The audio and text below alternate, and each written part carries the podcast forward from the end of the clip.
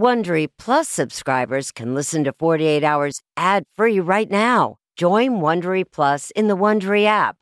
Need more true crime in your life? An Audible membership can solve that. Audible is the ultimate destination for thrilling audio entertainment.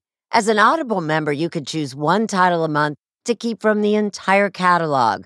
Don't miss The Serial Killer's Apprentice by Katherine Ramsland and Tracy Ullman. It follows the true story of how Houston's deadliest murder turned a kid into a killer in training. New members can try Audible free for 30 days. Visit audible.com slash 48 hours or text 48 hours to 500 500. That's audible.com slash 48 hours or text 48 hours to 500 500 to try Audible free for 30 days. Audible.com slash 48 hours.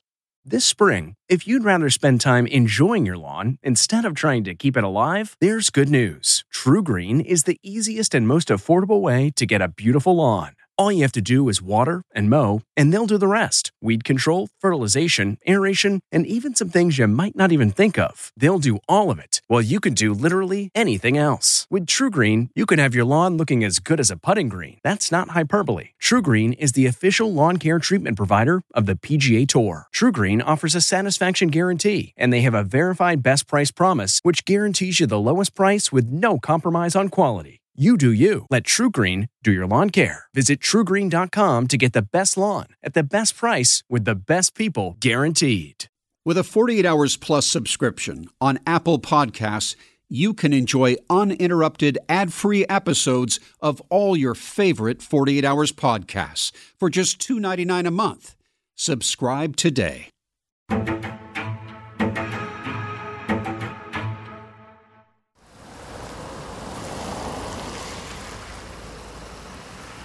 It is an enduring mystery of our generation. On the Army post of Fort Bragg, North Carolina, some bizarre murders took place last night. That night comes into my thinking all the time.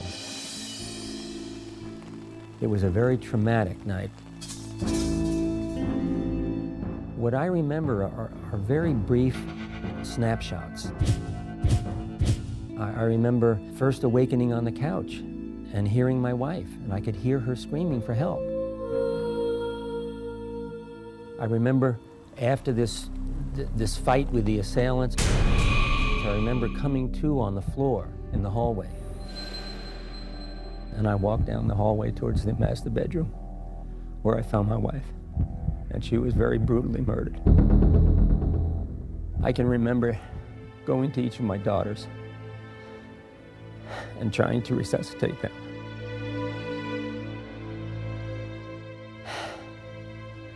Those are the things I remember. This was a, such a brutal crime scene that, that it, it defied imagination. And it certainly defied imagination that a father of these people could have done it. There was no other killer in that house but Jeffrey MacDonald. He knows it, and I know it. I saw four people. I saw three males at one time. And I had glimpses of what had to be a female. I know what happened that night, and I'm not guilty. This is a great tragedy for our legal system. Dr. Jeffrey MacDonald's wife and two children were murdered nine years ago. Today, a jury convicted him of the crime. I was deeply disappointed at their, at their verdict. How could the jury have done this? How could they have done this? I believe that I've been falsely accused and falsely imprisoned. We died in that trial from starvation of, of fairness. There's so much evidence that was suppressed at the trial by the government. My opinion is that uh, Dr. MacDonald was framed. I believe that the truth has a way of finally coming to the surface. You think you found the answers to this case? Oh, definitely found the answers to this case. My hopes are to uh, be legally vindicated, walk out of prison a free man. Jeffrey MacDonald, Time for Truth. A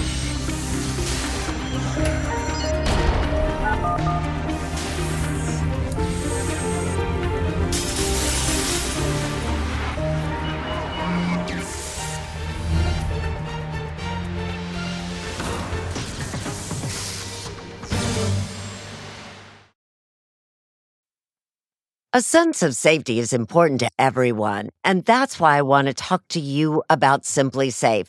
It's an advanced security system that protects your entire home so you can rest easy.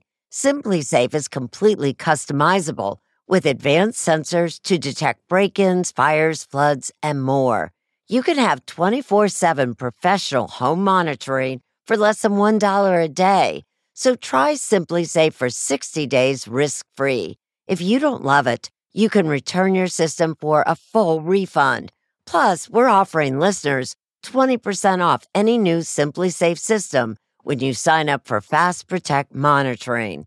Don't wait. Visit simplisafe.com slash 48 hours. That's simplisafe.com slash 48 hours. There's no safe like SimpliSafe.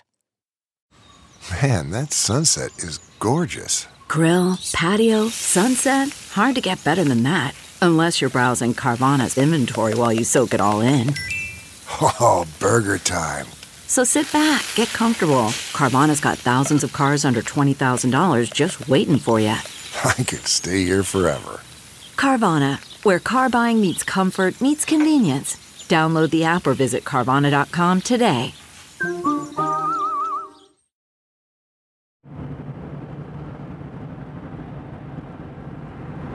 Put about a thousand miles on the car every week. Three times a week, this woman makes the 140 mile drive from her home outside of Washington, D.C. to visit an inmate at the Cumberland Federal Prison in Western Maryland. There's no fun in doing this. But at the end of my journey, I can like let out a sigh of relief when I see his face. I, I just feel better inside. Her name is Catherine, and she's the newest woman in Jeffrey MacDonald's life. Catherine is my wife. Um, she's the most remarkable person I've ever met. They were married in 2002 in prison, 23 years after MacDonald was found guilty of the murders of his first wife and two children. I think, had anyone asked me, would you get married in prison, I would have said definitively and loudly no. Of course not. Um, and yet we did get married. He's just so warm and he's so kind and so smart and that love of life, I think that is something I really gravitated to. He still has it, even though he's been in prison all these years. But I do know who I am and what I believe. Good. And there you Catherine MacDonald makes her living running a small school for aspiring young actors. This, I believe, is Jeff's first aid kit from when he was in the Army. But she has another job as well. Everything is just just right here, just like it was yesterday, but it's like a lifetime ago. She's caretaker of the life Jeffrey MacDonald left behind. And this is our garage, which uh, I can't park the car in because this is a very big part of our lives at the moment. She was instantly fascinated when she first read MacDonald's story. Just massive work by just dozens and dozens of people over the years. The more she read, the more convinced she was of his innocence. Eventually, she decided to write him in prison.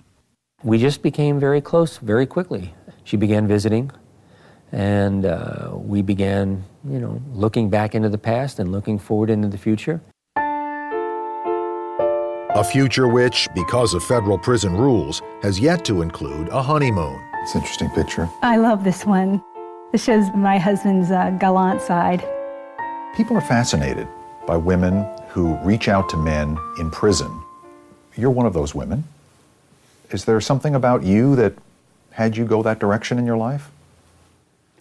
No, I think it's something about him, and that's that he doesn't belong there. He's innocent.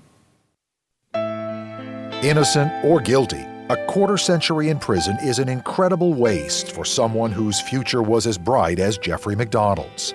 He made his mark early on. In high school, he was voted most likely to succeed. He went on to Princeton University and Northwestern Medical School. And then, at the age of 25, earned a captain's commission as a doctor in the Army's elite Green Berets.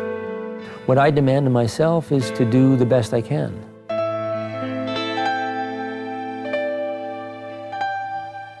Along the way, MacDonald managed to capture the heart of his high school girlfriend, Colette Stevenson. They were married while he was still in college at Princeton. You were married at what age? I was very young. It was 1963. Over the next seven years, as their family grew, it appears that the MacDonalds were well on their way to a seemingly perfect life. But in America, things were far from perfect.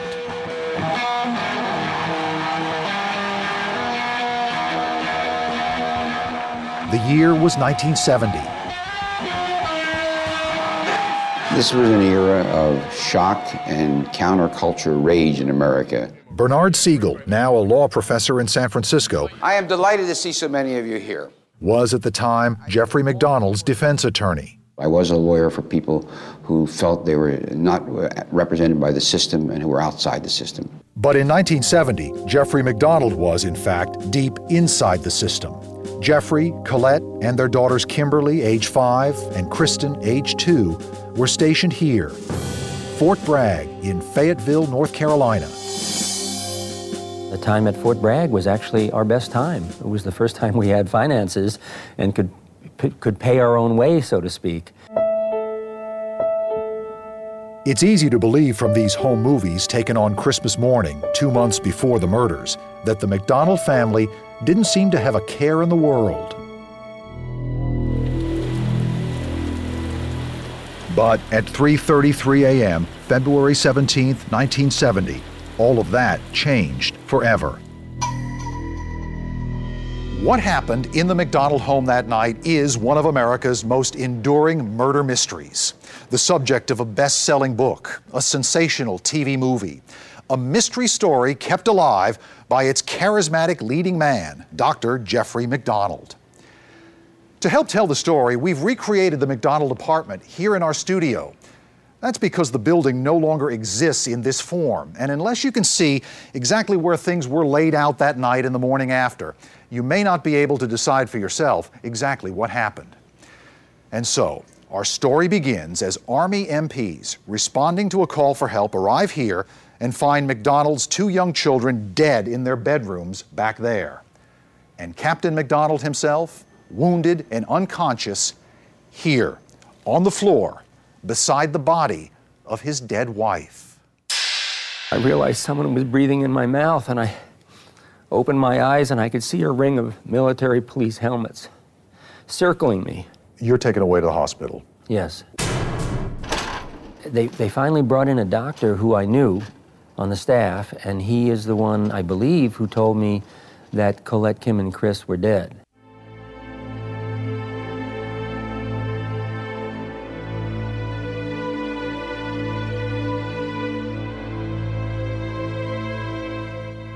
And uh, like it was, you, you can't accept something like that. It doesn't make any sense. In fact, that morning, MacDonald wasn't the only one having trouble making sense of what happened. My gut told me that what he told the military police could not possibly have happened in that house. Bill Ivory was in charge of the investigation to determine exactly what did happen to the MacDonald family. I was a CID agent, which is the criminal investigator for the Department of the Army. We sent agents to interview him at the hospital. They had been told that he had been attacked by some hippies. It's a story that Jeffrey MacDonald has not wavered from in 37 years. These really monstrous crimes were not committed by myself. What do you remember about the people you say attacked you? I saw four people. I saw two white males and one black male as they were assaulting me. One glimpse, I saw what looked like a blonde female, and she had a floppy hat on. And there was a light under her face. To this day, I don't know if she was holding a candle or it was a light. I heard a female voice say, Acid is groovy, kill the pigs. Acid is groovy, kill the pigs. Yes. This was all happening simultaneously. I, I was being hit. There became a moment in time where all I was doing was fending off blows with both my hands wrapped up in my pajama top. I suddenly had a chest pain. The right side of my chest hurt. Jeff MacDonald was stabbed right in the center of his chest with an ice pick, puncturing his, his skin, puncturing the layers below. I required two surgical procedures to reinflate my right lung. I had some stab wounds and I had some blunt head trauma. But the attack on his family was considerably more vicious, as revealed by their autopsies. Colette suffered two broken arms, a fractured skull, and was stabbed more than 30 times. Five year old Kimberly's skull, jaw, and nose were badly broken, and her throat was severely cut. And Kristen, just two and a half, was stabbed repeatedly in her chest and back. The autopsy also revealed one last devastating detail. Colette was five and a half months pregnant with a son. One minute you're happily married, you're living in a secure army post, you're a Green Beret physician, and the next minute your family's dead and you're in a hospital? It doesn't make any sense. That's MacDonald's version of what happened that night, and he tells a very compelling story. I had a five year old and a two year old, both unbelievably beautiful girls. He's not a criminal. If I thought otherwise, I wouldn't be involved at all, and much less devote my entire life. And with that kind of support, Jeffrey MacDonald did something he swore he would never do. In 2005, he applied for parole. It's possible they might consider the full record of my conduct, my behavior, my personality, how I've carried myself through 25 years of imprisonment. Look at that in conjunction with my record as a civilian. But there are others who feel that Jeffrey MacDonald is right where he belongs. You're not buying it? No, I'm not buying it. All psychopaths, as I've said, are con artists, and he's one of the best.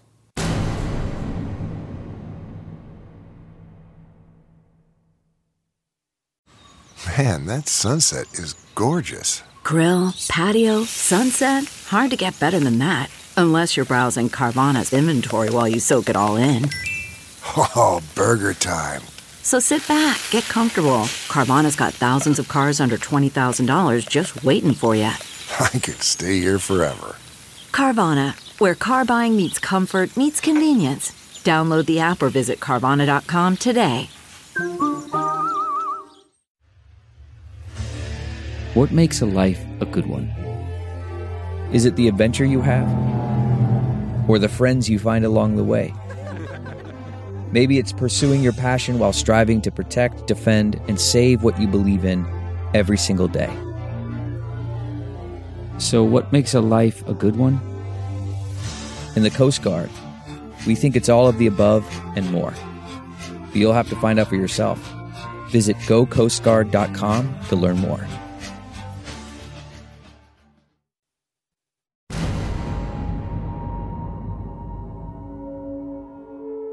What's the first thing you saw? First thing I saw was uh, the body of Colette MacDonald. It's been more than three decades since Army criminal investigator Bill Ivory first set foot inside the home of Jeffrey MacDonald. I saw a weapon over to the side in position to her body. But the memories of that morning are still fresh. On the headboard of the bed, the word pig was written in blood. Jeffrey MacDonald had told investigators that these brutal murders were committed by hippies who had broken into his house. A story that in today's world seems a little tough to swallow. The intruders are generally described as hippie type individuals. Peter Kearns, an Army investigator from Washington, D.C., led a follow up investigation into the MacDonald case, which included producing and starring in this filmed presentation of the evidence. A lot of GIs were using drugs then. And he had a job where he counseled them. If you were a physician, an Army physician, you were under orders to turn in drug abusing patients. So, did you think that maybe this was somebody that I turned in? Sure. But the more closely investigators examined the apartment, the more closely they began to question MacDonald's claims. There was no sign of any monumental struggle with him and three or four other people. Crime scene investigators will tell you the real truth is always found in the evidence. And the evidence that Bill Ivory and his team found in this apartment, they say, tells a story very different than MacDonald's. A story that points not to a group of hippies, but to a husband enraged.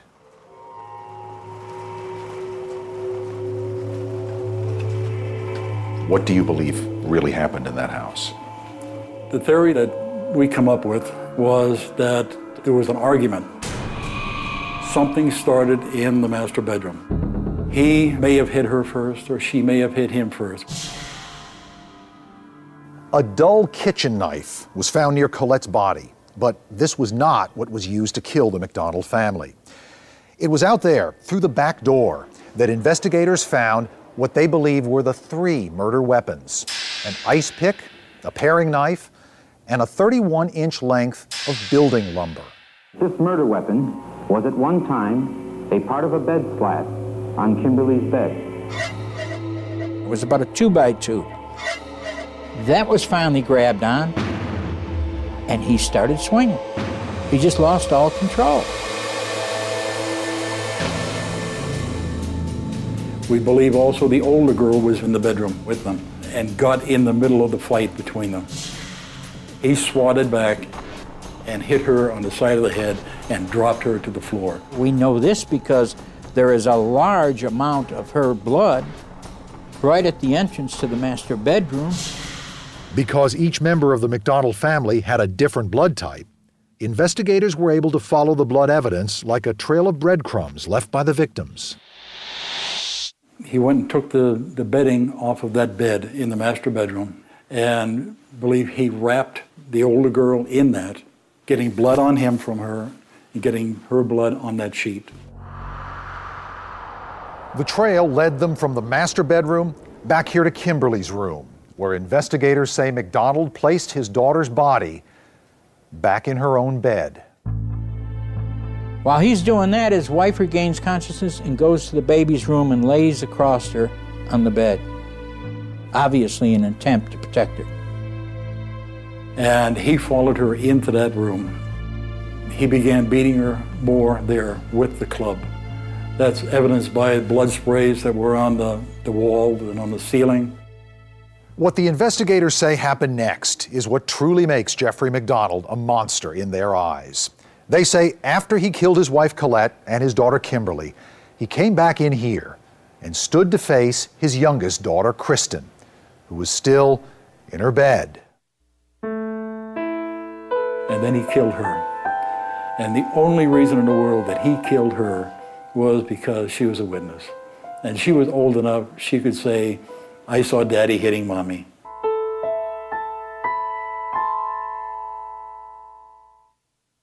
They say with his entire family now dead, in order to be believed, MacDonald decided he had no choice but to include himself in the attack.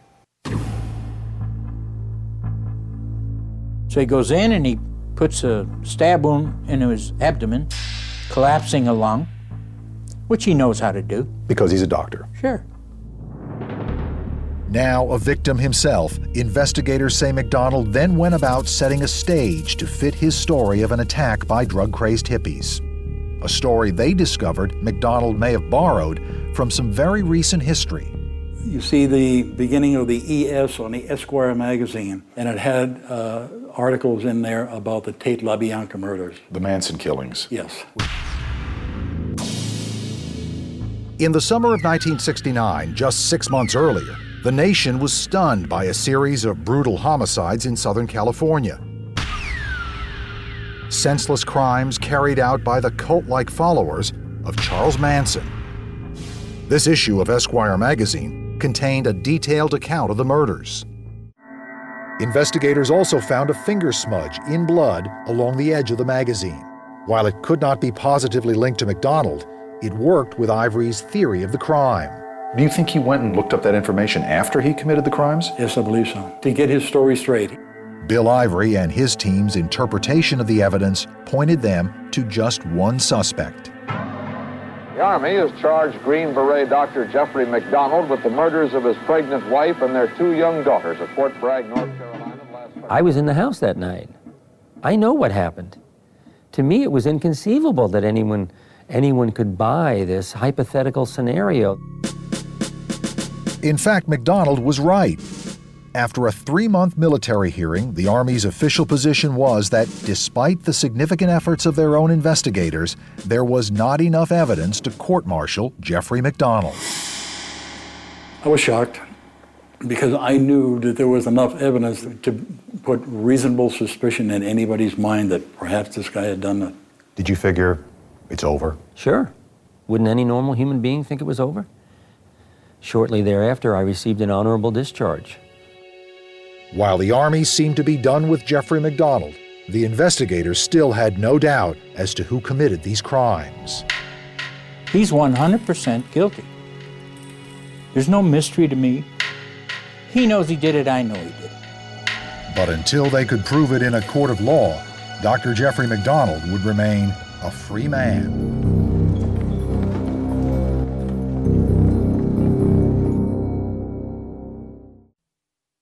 CarMax is putting peace of mind back in car shopping by putting you in the driver's seat to find a ride that's right for you. Because at CarMax, we believe you shouldn't just settle for a car, you should love your car. That's why every car we sell is CarMax certified quality so you can be sure with upfront pricing that's the same for every customer. So don't settle. Find love at first drive and start shopping now at CarMax.com. CarMax, the way car buying should be. Okay, picture this. It's Friday afternoon when a thought hits you. I can spend another weekend doing the same old whatever, or I can hop into my all new Hyundai Santa Fe and hit the road. With available HTRAC, all wheel drive, and three row seating, my whole family can head deep into the wild. Conquer the weekend in the all new Hyundai Santa Fe. Visit HyundaiUSA.com or call 562 for more details. Hyundai, there's joy in every journey.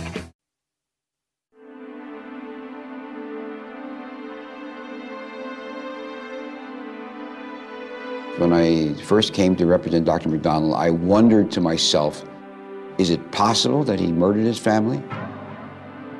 It's the one question that has always haunted this case and everyone involved in it. Was Jeffrey MacDonald capable of these brutal murders? I assumed that anyone who could kill his little children was not going to be an ordinary human being. And when you met him, what did you find? A remarkably appealing, likable young man. Bernie Segal defended MacDonald when the Army tried and failed to indict him due to a lack of evidence.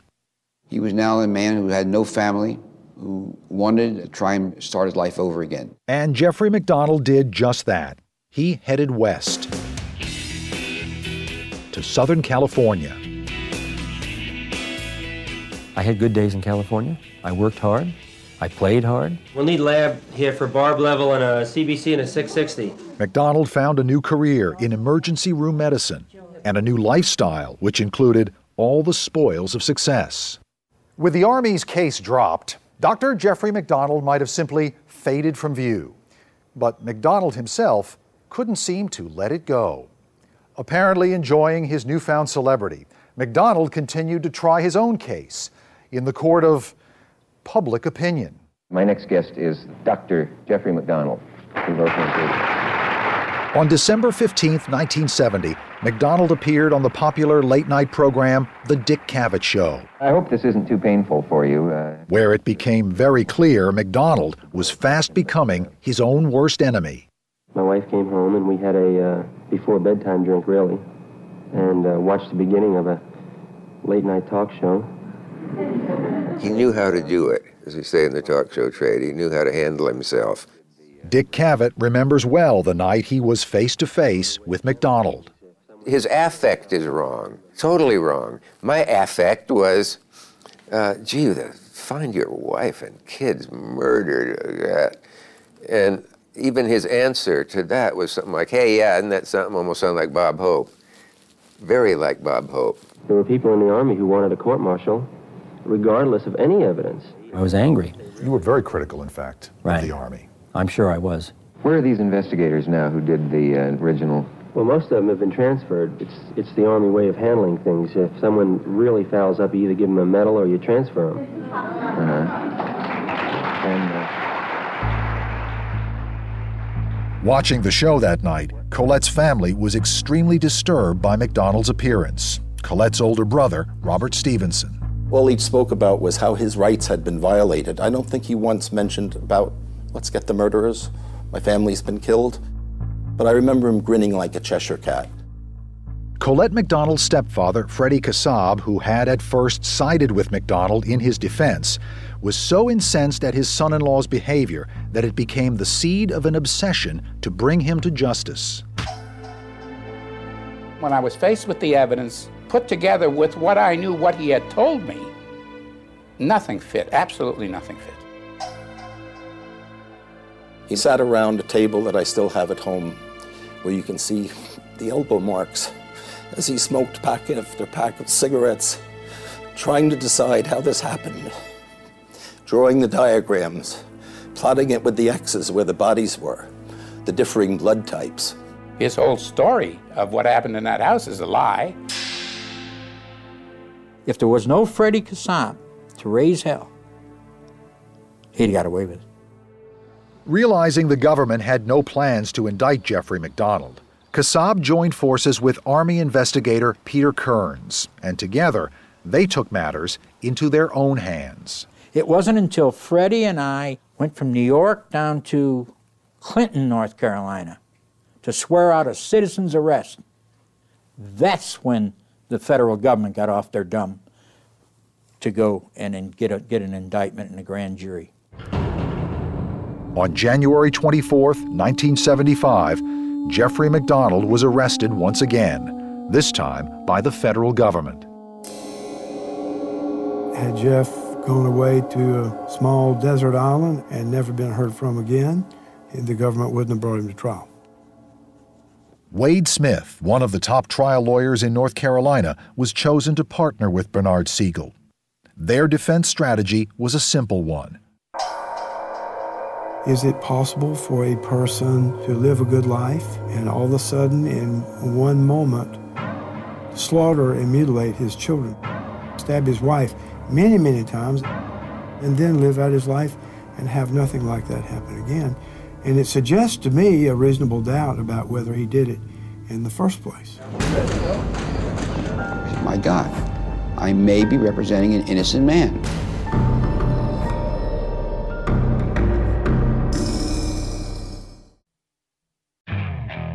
Okay, picture this. It's Friday afternoon when a thought hits you. I can spend another weekend doing the same old whatever, or I can hop into my all new Hyundai Santa Fe and hit the road. With available HTRAC all wheel drive, and three row seating, my whole family can head deep into the wild. Conquer the weekend in the all new Hyundai Santa Fe. Visit HyundaiUSA.com or call 562 for more details. Hyundai, there's joy in every journey. At Amica Insurance, we know it's more than just a car. It's the two door coupe that was there for your first drive, the hatchback that took you cross country and back, and the minivan that tackles the weekly carpool. For the cars you couldn't live without, trust Amica Auto Insurance. Amica, empathy is our best policy.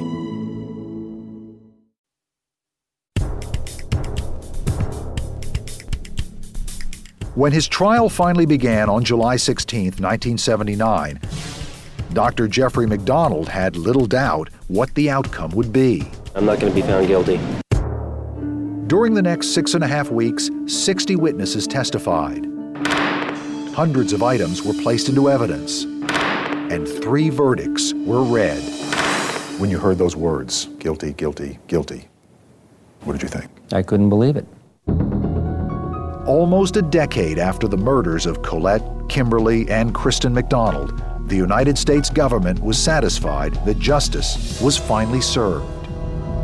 The sentence and the decision of the jury, we feel, vindicates us completely. Mr. Jim Blackburn. And he called me one day and he said, Jim, we've got this case we want you to help us try. Former federal assistant DA Jim Blackburn is still asked to talk about the most important trial of his career. And the Justice Department thinks we're going to probably lose the case. That's why they've asked me to ask you.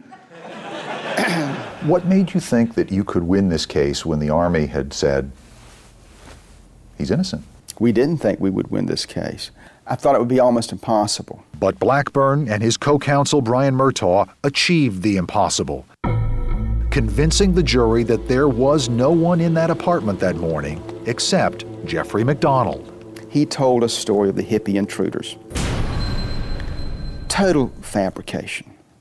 It is totally contradicted by the physical evidence. And since all the evidence was found in the MacDonald home, the prosecution brought the jury here to the crime scene, which nine years later remained untouched, to see for themselves. The strength of our case always was very simple the physical evidence, the scientific evidence, his statements. That was our case. It was a considerable amount of information that seemed to be overwhelming the jury. Then the prosecution did something with a piece of evidence that made every juror sit up and take notice. It had to do with the pajama top, just like this one, that MacDonald was wearing that night. Remember, he says he was asleep here on the couch when he was attacked. During the struggle, he says, the pajama top was pulled over his head and that it somehow became entangled in his hands and that he held it up in front of him to fend off the deadly blows of the ice pick. But the prosecution maintained all along that the pajama top itself told a very different tale. You maintain that if Jeffrey MacDonald were telling the truth, he'd be dead. And the pajama top would be shredded. Yes. If you fold that pajama top, you will see that there are 48 non-tearing holes in that pajama top. There are 21 uh, ice pick holes in Colette's chest that form a pattern. Blackburn and Murtaugh explained to the jury that this was clear proof that MacDonald's story was a lie. That in fact, he covered his wife's body with the pajama top and then repeatedly stabbed her through it with the ice pick. It is beyond any rational understanding of why this would be done by a killer. Why would MacDonald do it? For Bernie Segal and Wade Smith, time has done little to ease the frustration they encountered trying to defend MacDonald, even with something as basic as a request to examine the evidence. The government's response is Dr. MacDonald is not entitled to see this evidence now because he didn't ask for it in time. I didn't know whether to cry or, or to laugh. They say you weren't playing fair. well, they lost. That's sour grapes. They just lost. Equally frustrating was what MacDonald's team discovered when they focused on the investigation of the crime scene itself, which they still consider a model of incompetence. 27 different people marched through the crime scene, destroying a great deal of what was potential evidence there, without a doubt. Was the crime scene destroyed? No. Was it bungled? No. Was it done perfectly? Absolutely not. Regardless of the condition of the crime scene, the defense believed they had something that would clear MacDonald once and for all. An eyewitness to the murders, the mysterious blonde woman in the floppy hat. Perhaps the central figure to the story from the beginning of the case up to that moment. Her name was Helena Stoeckley, the daughter of a retired Fort Bragg colonel and an unlikely savior for Jeffrey MacDonald. Dr. MacDonald should be free. Just 18 at the time of the MacDonald murders, Stoeckley lived at the center of the Fayetteville drug community. I lived on the street for 10 years. Her story was astonishing that she believed she was actually in the MacDonald house that night.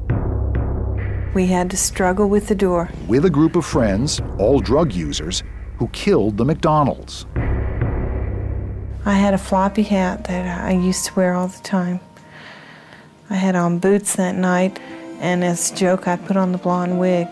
In fact, an MP, Ken Mica, testified that while responding to MacDonald's call for help, he saw someone fitting Stoeckley's description, standing on a corner not far from the MacDonald residence. Our dream was that after five weeks in this trial, Helena would come. Helena would, at last, tell the story and she would tell it to a jury. But that's not what happened when she was called to the stand by the defense. Her basic testimony was she didn't know where she was that night. Just the four hour gap between midnight and 4 p.m., she claimed to have a lapse of memory. It's absurd. So she lied on the stand? She lied about whether she remembered what was going on, but she lied out of a defensive need to protect herself. She knew the government was looking at her. I think that Dr. MacDonald was framed. Following the trial, Ted Gunderson, former chief of the Los Angeles FBI office, was hired by MacDonald's team to search for any evidence which could be used for an appeal. People that were with me that night were members of the cult. Helena said that she was there, she was chanting, acid is groovy, kill the pigs. I chanted, acid is groovy, kill the pigs. Gunderson eventually convinced Stoeckley to go on the record, which she did in this 1982 60 Minutes film. And I lit the candle. When she told you that story, did you believe her? Yeah, you know why I believed her? Why? Because she said that she tried to ride the rocking horse in the small bedroom. I went into another room, backed against a hobby horse, And she tried to get on it and she couldn't because the spring was broken. and the spring was broken. Why would that be significant? Because the only people that knew that spring was broken on the rocking horse was the family, the MacDonald family. But that may not be true. These photos, recently obtained by 48 Hours from the Department of Justice, seem to show that all of the springs on the toy horse were intact. Once again, the courts chose not to believe Helena Stoeckley, and MacDonald's early appeals were denied. In 1983, at the age of 32, Stoeckley died of cirrhosis of the liver. But the question of her involvement in the MacDonald murders is still very much alive. The bottom line is Helena Stoeckley and some friends of hers, including her boyfriend, came into my house that night and murdered my family and left me unconscious. And how do you know that she and her friends were the ones? Because they said so. Because I saw them there. Because there is evidence tying them to the crime scene. Evidence the defense didn't even know existed. Evidence that would give MacDonald one more chance at freedom.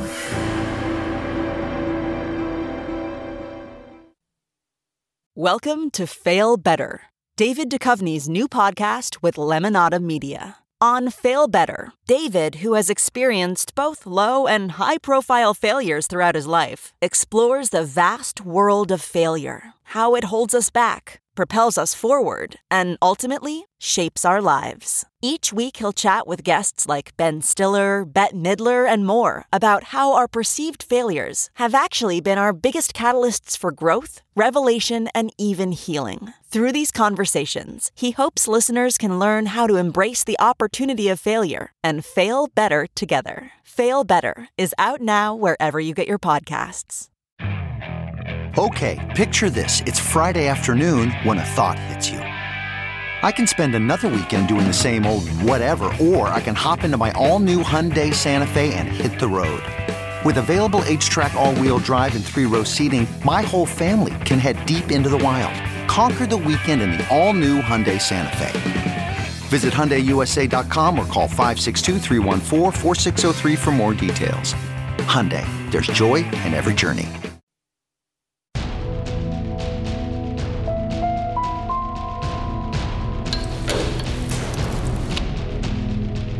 Prison is difficult for everyone. Um, it's, it's, it's very difficult for the guilty and it's very difficult for the innocent. Innocent. It's a word tossed around a lot behind prison walls. But for Jeffrey MacDonald, it's the only word that ever mattered. My focus for all these years has been to um, prove my factual innocence and, and walk out of prison with my head held up. MacDonald has desperately held on to that goal since 1979. But with a new wife and a new life waiting for him on the outside, MacDonald is knocking on a different door to freedom parole. I would never go before the parole board if it required any sort of admission of guilt. They have assured me that is not the case. He's not going to admit remorse for something he didn't do. I, I, I think it would be fair to say he's sorry that he couldn't save his family. I know he feels that way. But what's changed is that he's thinking of me. that I'm out here waiting. He understands that if he does not admit his guilt, it will probably harm his opportunity for parole. Just got a letter from Brian Murtaugh. We just got we got the additional funding for the um, DNA, and I need you to. Tim Junkin and his partner John Moffat are the latest in a long line of lawyers who've been enlisted without pay to continue MacDonald's fight. The whole government case is a house of cards. In the years following the trial, using the Freedom of Information Act, new evidence was discovered in the government files that had never seen the light of day.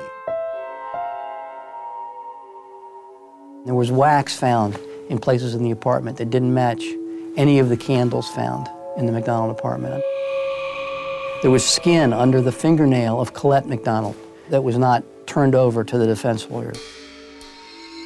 black wool fibers found on the bloody murder weapon, which the government, despite all its efforts, couldn't match to any fabrics in the MacDonald apartment.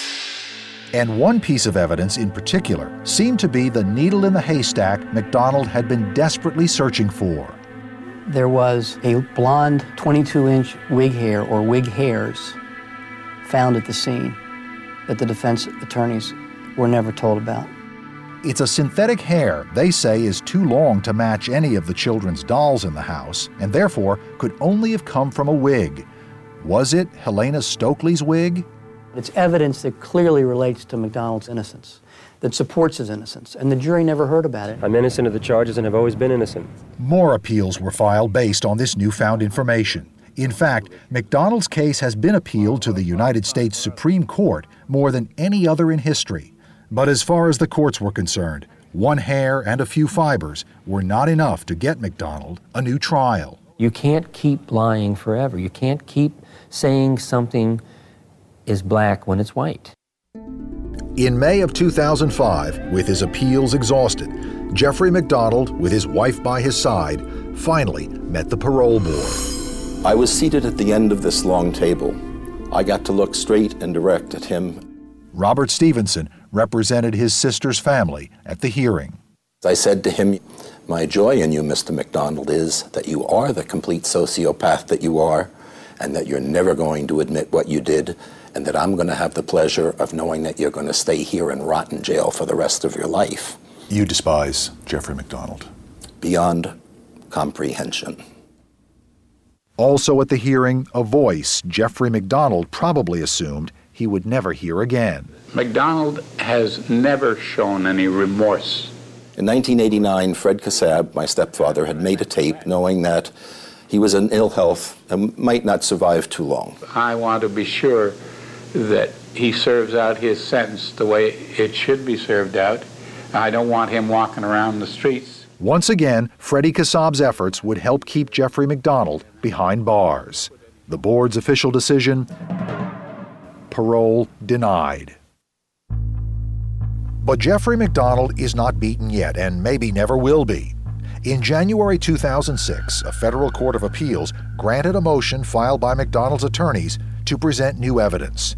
Testimony from retired U.S. Marshal Jim Britt, who claims that he was there in 1979 when Helena Stoeckley told prosecutors that she was involved in the murder of MacDonald's family.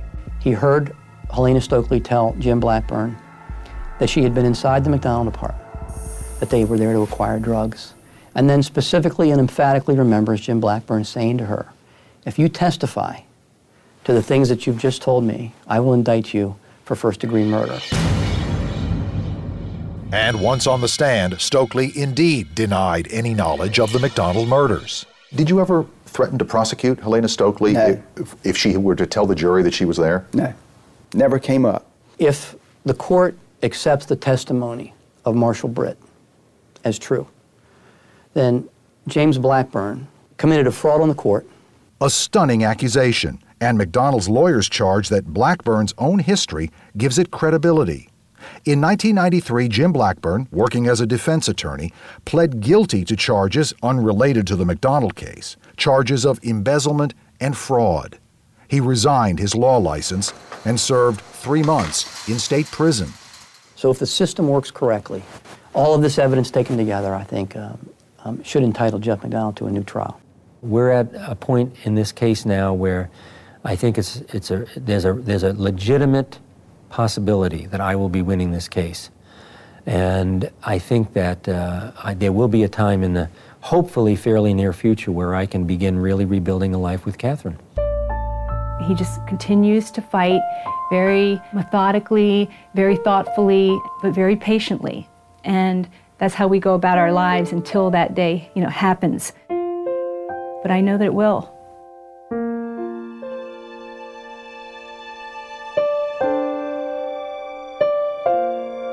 I know that he'll be back and he'll be back. That's why when someone said to me the other day, Will this ever end? Sure. It'll end for me when I'm dead or he's dead. You believe that one day you'll leave prison? Yes. How sure are you of that? Oh, I'm sure of that. I'm positive of that. I've never wavered on that. I've had bad days, bleak moments. But I'm sure of that.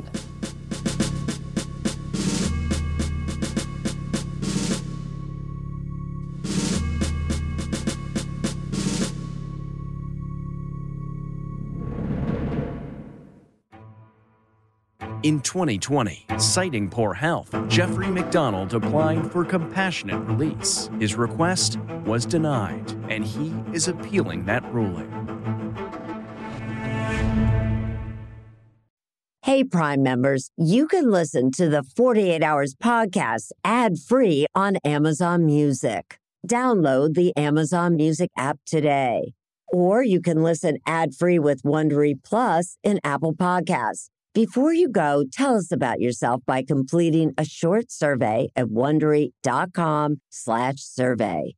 Audible is the destination for thrilling audio entertainment. Allow your imagination to be piqued by stories that are brought to life through captivating sound design, eerie soundscapes, and dynamic performances. As an Audible member, you'll be able to keep your heart rate up month after month because you can choose one title a month to keep from the entire catalog, including the latest bestsellers and new releases. If you're in the mood for a shocking psychological thriller, check out None of This Is True by Lisa Jewell. Embrace brand new exclusive thrillers from best-selling authors who are guaranteed to keep you gripped. New members can try Audible free for 30 days. Visit audible.com slash thrill or text thrill to 500 500. That's audible.com slash thrill or text thrill to 500 500.